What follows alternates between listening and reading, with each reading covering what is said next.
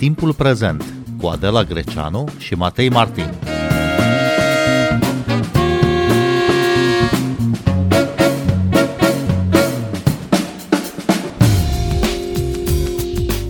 Bine v-am găsit! Noi suntem Adela Greceanu și Matei Martin și invitații noștri sunt Marius Chivu, redactor la Dilema Veche. Bun venit! Bine v-am regăsit! Și Radu Uscai, asistent universitar, cercetător în cadrul Centrului de Cercetare în Etică Aplicată. Bun venit la Radio România Cultural!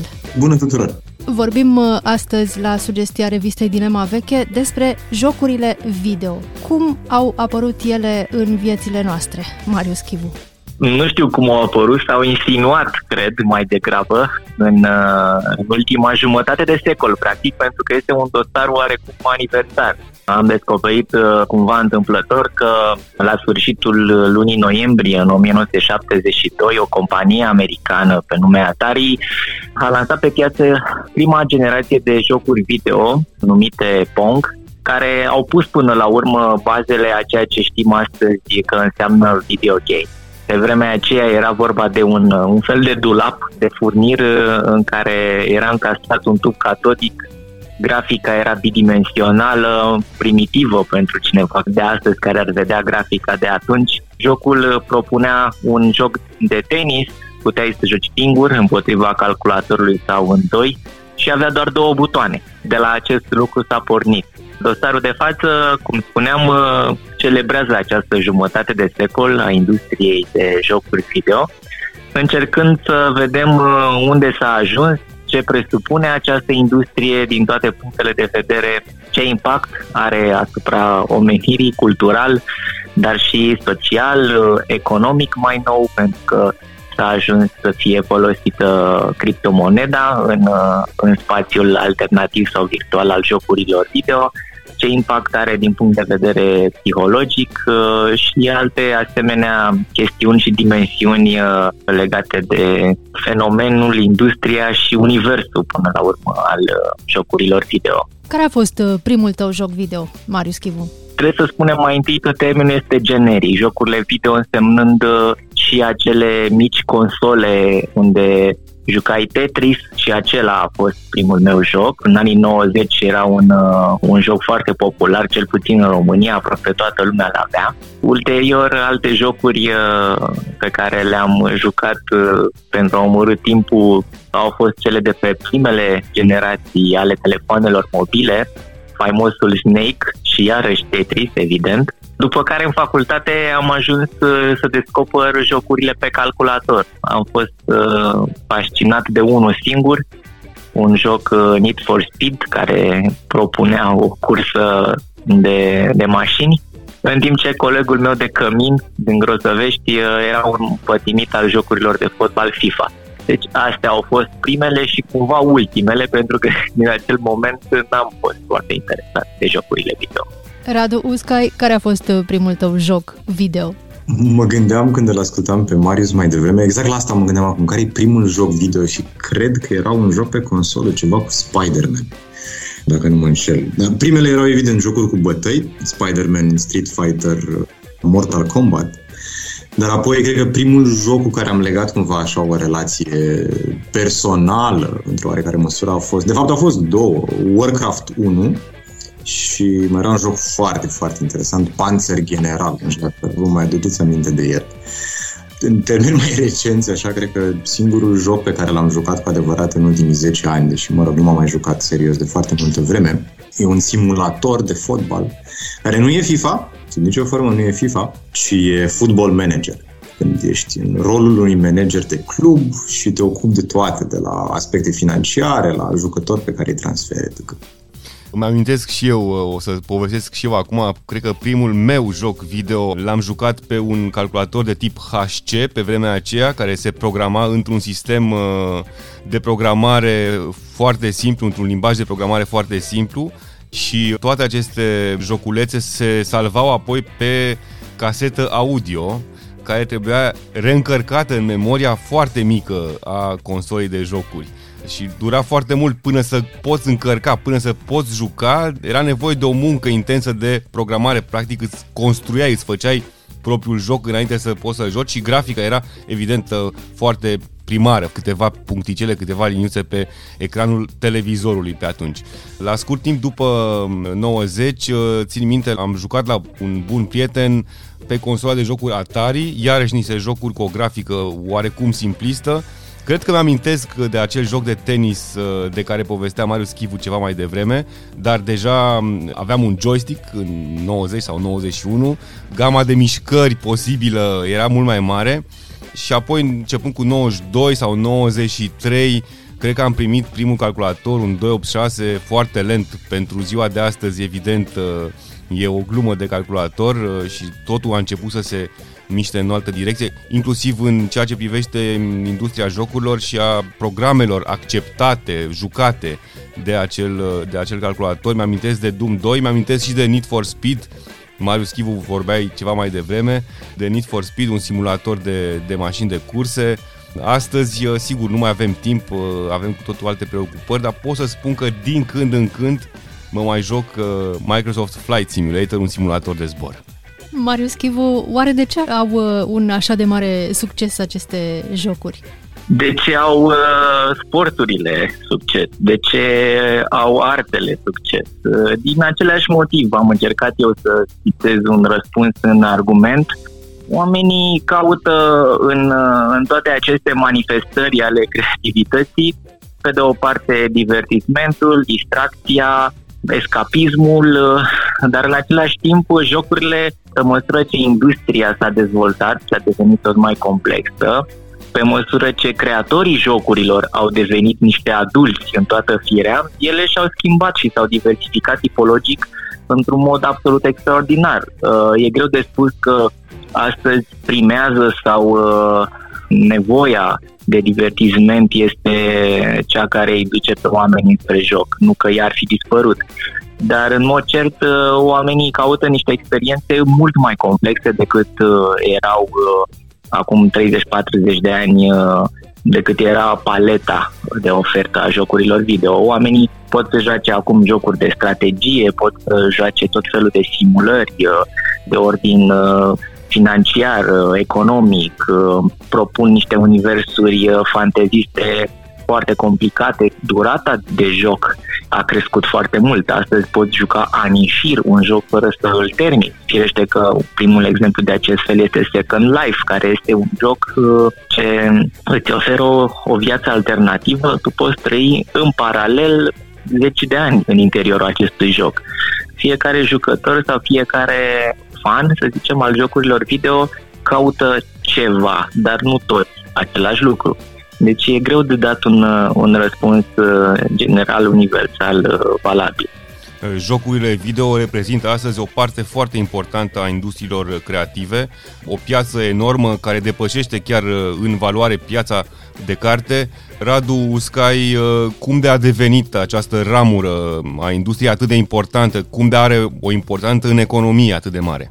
Păi, uh, cred că ar trebui să ne legăm puțin de ceea ce spunea și, și Marius Chivu mai devreme, nu? De ce se joacă oamenii? Și aș da un răspuns mult mai simplu la asta, pentru că e distractiv. Pentru că este foarte, foarte, foarte distractiv. Asta odată la mână. Și pentru că, doi la mână, sunt niște medii extrem de imersive. Ce facem atunci când ne jucăm un joc bun este că ne pierdem în lumea din interiorul jocului, într-o oarecare măsură similar cu ceea ce facem atunci când, pentru că menționai Matei mai devreme în piața de carte, ceea ce facem atunci când citim o carte bună.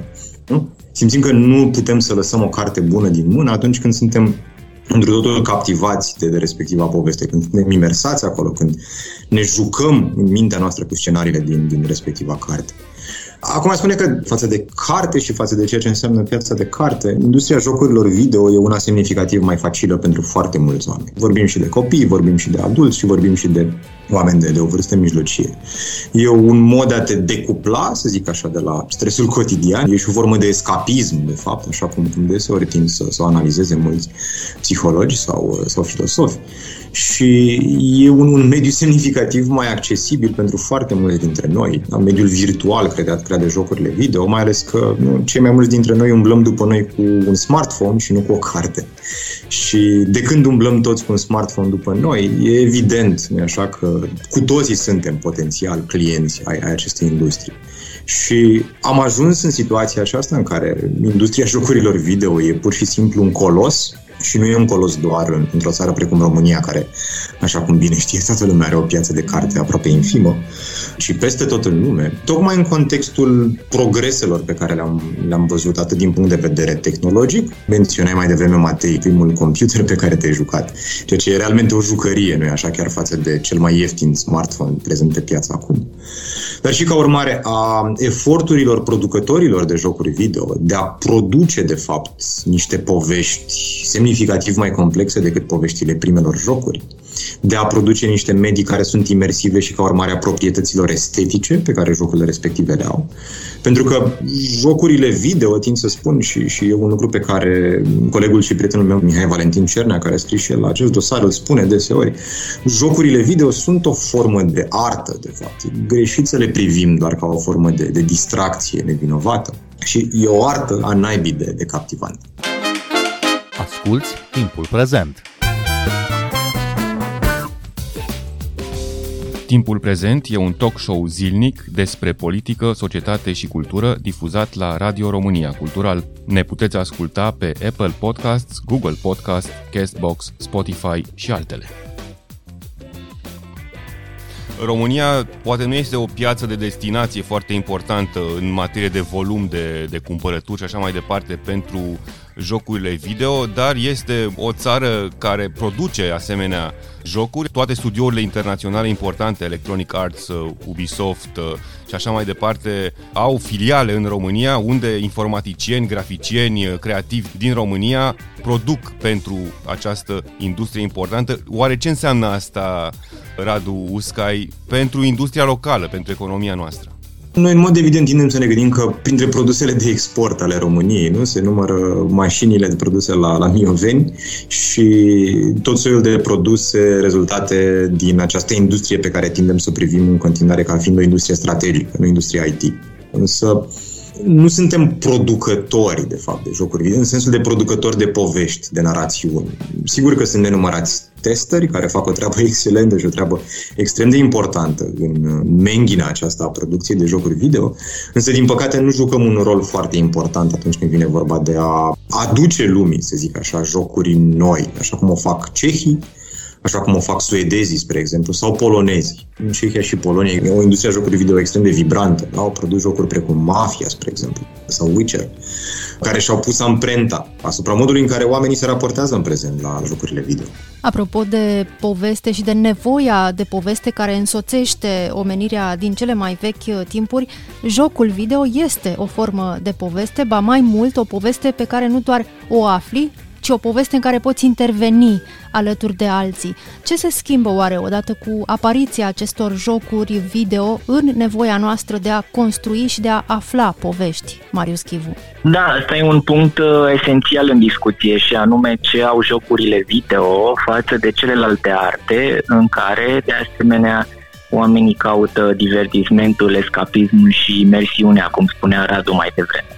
În primul rând, jocurile video au componenta vizuală. După cum știm, astăzi uh, aproape orice element în, uh, în cultura și în societatea noastră trebuie să aibă o componentă vizuală. Deja rețelele sociale cu excepția Twitter-ului, să zicem, sau al Telegramului, sunt preponderent vizuale. Deci jocurile video îți oferă nu doar o poveste plasată în timpuri preistorice, să zicem, în realități alternative, în geografii și culturi uh, imaginare, dar uh, îți oferă și reprezentarea lor vizuală, grafică, care, pe măsură ce s-au dezvoltat uh, creativ aceste jocuri și au întâlnit tot mai mult, sunt realmente spectaculoase și foarte fidele, pline de detalii. Este o componentă care ți oferă imaginea această vizuală a poveștii, pe care, de fapt, literatura nu reușește să o facă, pentru că în literatură, atunci când citești o carte, că tot vorbeam mai devreme de această paralelă, imaginația ta este provocată. În funcție de imaginația cititorului, o carte este mai bogată sau mai săracă.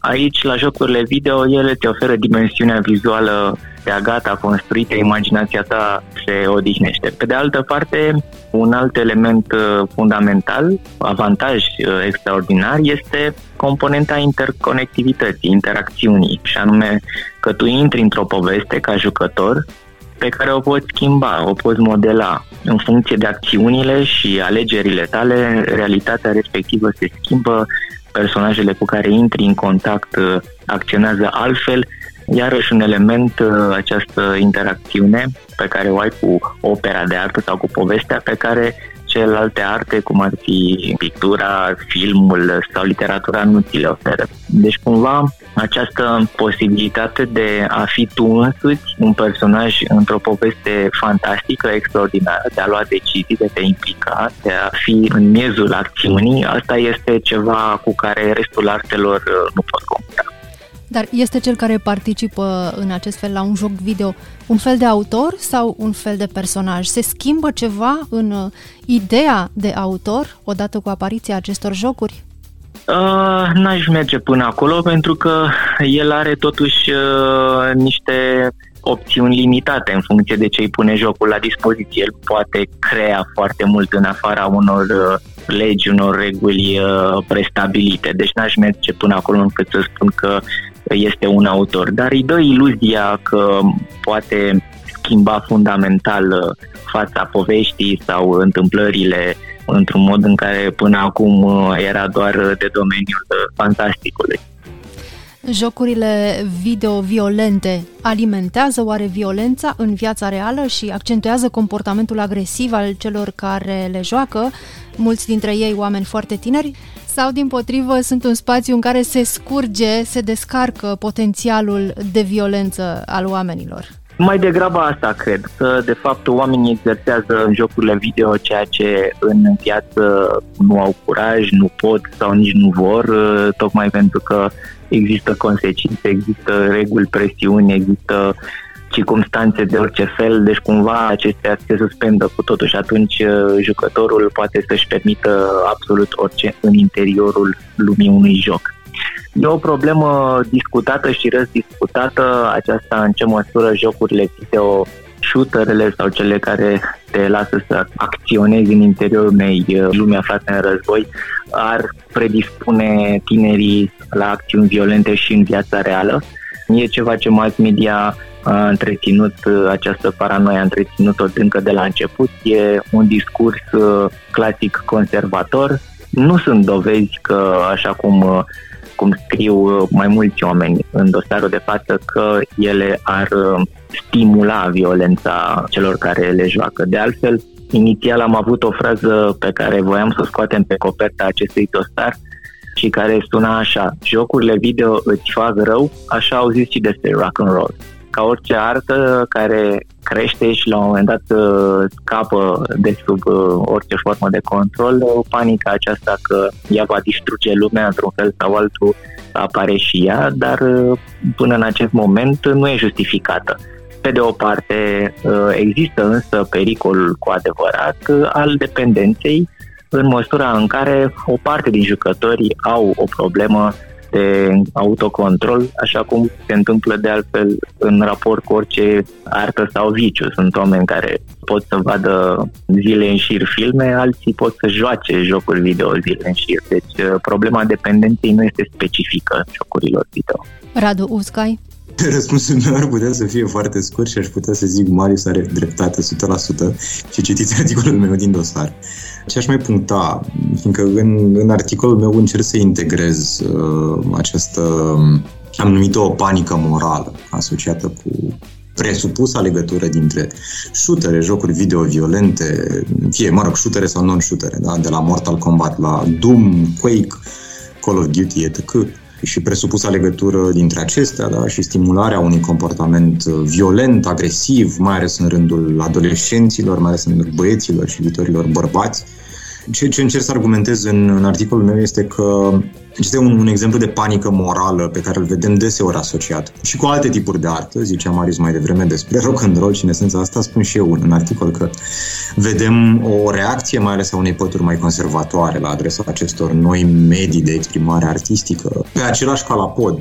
Muzica rock, muzica rap în anii 70-80, dacă este să ne uităm în Statele Unite, a fost supusă unui tir de critici uh, similare, al, al cărui scop ar fi fost desigur, acela de a restricționa accesul tinerilor la, la aceste produse și putem să ne întoarcem mult mai în urmă, putem să ne întoarcem la Platon și la discuția lui Platon despre poezie, să înțelegem cum e văzută relația aceasta dintre un mediu de exprimare artistică și coruperea, mai ales a, a tineretului. Însă, așa cum a punctat foarte bine Marius mai devreme, dovezile de ordin științific, da? fiindcă avem cercetări în zona științelor sociale și în zona psihologiei menite să exploreze exact această, această temă, nu indică, da? nu există un consens științific în zona aceasta și nu avem Până în punctul acesta, cel puțin, dovezi serioase care să susțină o asemenea teză, conform căreia jocurile video violente îi fac pe oameni, da? există o relație cauzală între acestea și violența din societate, fiindcă în contextul unor evenimente tragice, Mă gândesc la, la celebrul exemplu al, al atacului de la Columbine, care a repus pe tapet, de fapt, această discuție da? în Statele Unite în 99 genul acesta de, de reacție care, din nou, poate că la o adică sună, sună plauzibil din punct de vedere intuitiv, să te gândești că dacă stai imersat într-un mediu al violenței, vei fi predispus să fii la rândul tău violent. E lipsită, de fapt, de o coroborare empirică, de o dovadă empirică serioasă. Sigur, asta e, e mai degrabă perspectiva mea, care la rândul ei poate să fie, desigur, criticată, de ce nu? Cred că mai degrabă mecanismul de selecție e puțin, puțin diferit. Cred că mai degrabă oamenii care sunt mai predispuși să fie violenți sunt cei care se joacă jocuri video și faptul că se joacă jocuri video are un efect terapeutic, dacă vreți. Îi ajută pe oameni mai degrabă să-și uh, rezolve anumite probleme pe care le au sinele lor sau alte persoane transpunându-se în mediul virtual decât să, să fie violenți în, în realitatea noastră de zi cu zi, în realitatea cotidiană. Și există cercetări în zona științelor sociale care indică faptul că ceva similar se întâmplă și când vine vorba de filme violente și probabil că cea mai importantă întrebare la care cineva care crede că această relație există, ar trebui să răspundă e următoarea. De ce în contextul apariției jocurilor video, de ce în contextul Faptul e că jocurile video violente sau care presupun un gameplay care face apel la violență sunt atât de populare, de fapt, rata, să zicem așa, a violenței asociată cu persoanele adolescente, cu persoane tinere, mai ales de sex masculin, nu e în creștere, ci în scădere. Ori trebuie să existe explicație pentru, pentru asta. Ar trebui să ne așteptăm să se întâmple cu totul altceva. Acel altceva nu există. Și de ce se întâmplă oare asta? Poate că, din nou, jocurile acestea video au această funcție potențial terapeutică, să spunem așa. Eu simt nevoia unor nuanțe, mai ales uh, în ceea ce privește jocurile de tip simulator, de pildă Need for Speed sau F1 sau altele și mă întreb, uh, Radu Uscai, dacă nu cumva aceste jocuri de tip uh, simulator, gândite, create, spun producătorilor pentru a ascuți anumite reflexe de a conduce, nu cumva creează o falsă senzație de siguranță, nu cumva creează niște false reflexe și până la urmă cel care le joacă nu și accidentează mașina o pot reporni la un simplu reset, ceea ce nu este echivalent în viața reală. Nu este un risc aici cumva să ne creăm niște false reflexe, să ne creăm o falsă senzație de, de siguranță în această lume virtuală? Cred că un potențial risc de genul celui pe care l-ai menționat mai devreme, Matei, e prezent și e real și e relevant de discutat în contextul în care, de fapt, jocurile video devin mai imersive, odată cu o altă inovație să zicem așa, da? așa nume cu obiecte precum uh, ochelarii de realitate virtuală, Oculus Rift, etc. Fiindcă mediile acelea, de fapt, devin cu adevărat imersive. Sunt cu adevărat imersive senzorial, atât vizual cât și, cât și auditiv. Și sigur că în unele cazuri, chiar și că tot vorbeam de violență, șutere, nu, chiar și unele armate profesioniste folosesc, între altele, în ceea ce privește antrenamentul oamenilor asemenea medii, să zic așa, virtual. Acum, nu vreau să zic că riscul acesta nu există. Riscul acesta există, însă în același timp cred că riscul mai mare este să supralicităm efectul pe care l-ar avea, mai ales dacă vorbim de jocurile de computer, fără o conexiune la, la niște ochelari de realitate virtuală, la construirea unor uh, vicii, să zicem așa, asociate cu anumite activități recurente, cum ar fi condusul. Fiindcă chiar și un copil mic este capabil să distingă între mediul virtual și mediul, hai să spunem așa, real. Copilul știe că ce se întâmplă acolo e o convenție, dacă vreți, narrativă. Că ce se întâmplă acolo nu este ce se întâmplă și în realitate. Copilul nu se va aștepta ca mașina să poată să fie resetată cu necesitate din punctul în care s-a petrecut un accident. Și cred, sincer, că marea majoritate dintre noi suntem, de fapt, capabili, dacă copiii sunt capabili să o facă, să se distingem cu atenție între aceste două medii și să nu fim predispuși, să zic așa, la, la accidente, pentru că în Need for Speed conducem uh, riscant, știi, sau violent. Aș avea aici un adaos, dragă Radu. Tocmai uh, am urmărit uh, o știre zilele trecute care spunea că România este pe primul loc în topul în numărul accidentelor de circulație de pe străzi cel mai mare număr de victime omenești în accidente rutiere? E, mă îndoiesc că acest lucru se datorează faptului că în România se joacă masiv Need for Speed. Glumesc aici, desigur, problema fiind uh, infrastructura, care este extrem de proastă. Deci, uh, până să ajungem să dăm vina pe jocurile video în chestiuni legate de, de violență sau de mai știu ce altceva, cred că societatea noastră sau altele au cu totul alte probleme e la fundul listei jocul video în orice demers din acesta de a identifica cauzele nocive. Marius Chivu, am început această discuție comparând piața de carte cu piața jocurilor video și la final o să te întreb oare recenzia de jocuri video e astăzi mai influentă decât cronica literară? Oare PC Magazine e mai uh, importantă decât uh, magazin literar? E o întrebare foarte bună, Matei. Din păcate, nu știu ce să-ți răspund, întrucât n-am citit în viața mea nicio recenzie de joc video. Poate Radu să știe cum, cum stau lucrurile în acel domeniu. Radu Uscai? Cred că da, cred că da. Dacă e să ne gândim la impactul pe care îl are în deciziile consumatorilor, cred că da. Fiindcă e o piață semnificativ mai dinamică, e o piață în care oamenii, mai ales gamerii, sunt semnificativ mai bine conectați, de fapt, la, la acești poli de putere când vine vorba de critica jocurilor video și oamenii aceia sunt semnificativ mai influenți. Plus, nu, e un întreg fenomen al influencering-ului când vine vorba de jocuri, nu? Fiindcă componenta de critică în materie de jocuri video nu mai are doar latura aceasta instituțională, nu este neapărat instituția formală a criticului de joc video, ci ce înseamnă a fi critic de jocuri video s-a democratizat într-un mod fantastic. Nu? Și oamenii care se joacă nu și-au neapărat informațiile de pe hârtie, să zic așa, fie că e hârtie digitală sau nu, ci de pe YouTube, de pe Twitch, de pe Discord, de tăcă. Și mediile acelea sunt extrem de, sau joacă un rol extrem de important în deciziile consumatorilor în viața lor de zi cu zi. Radu Uscai, Marius Chivu, vă mulțumim foarte mult pentru această discuție.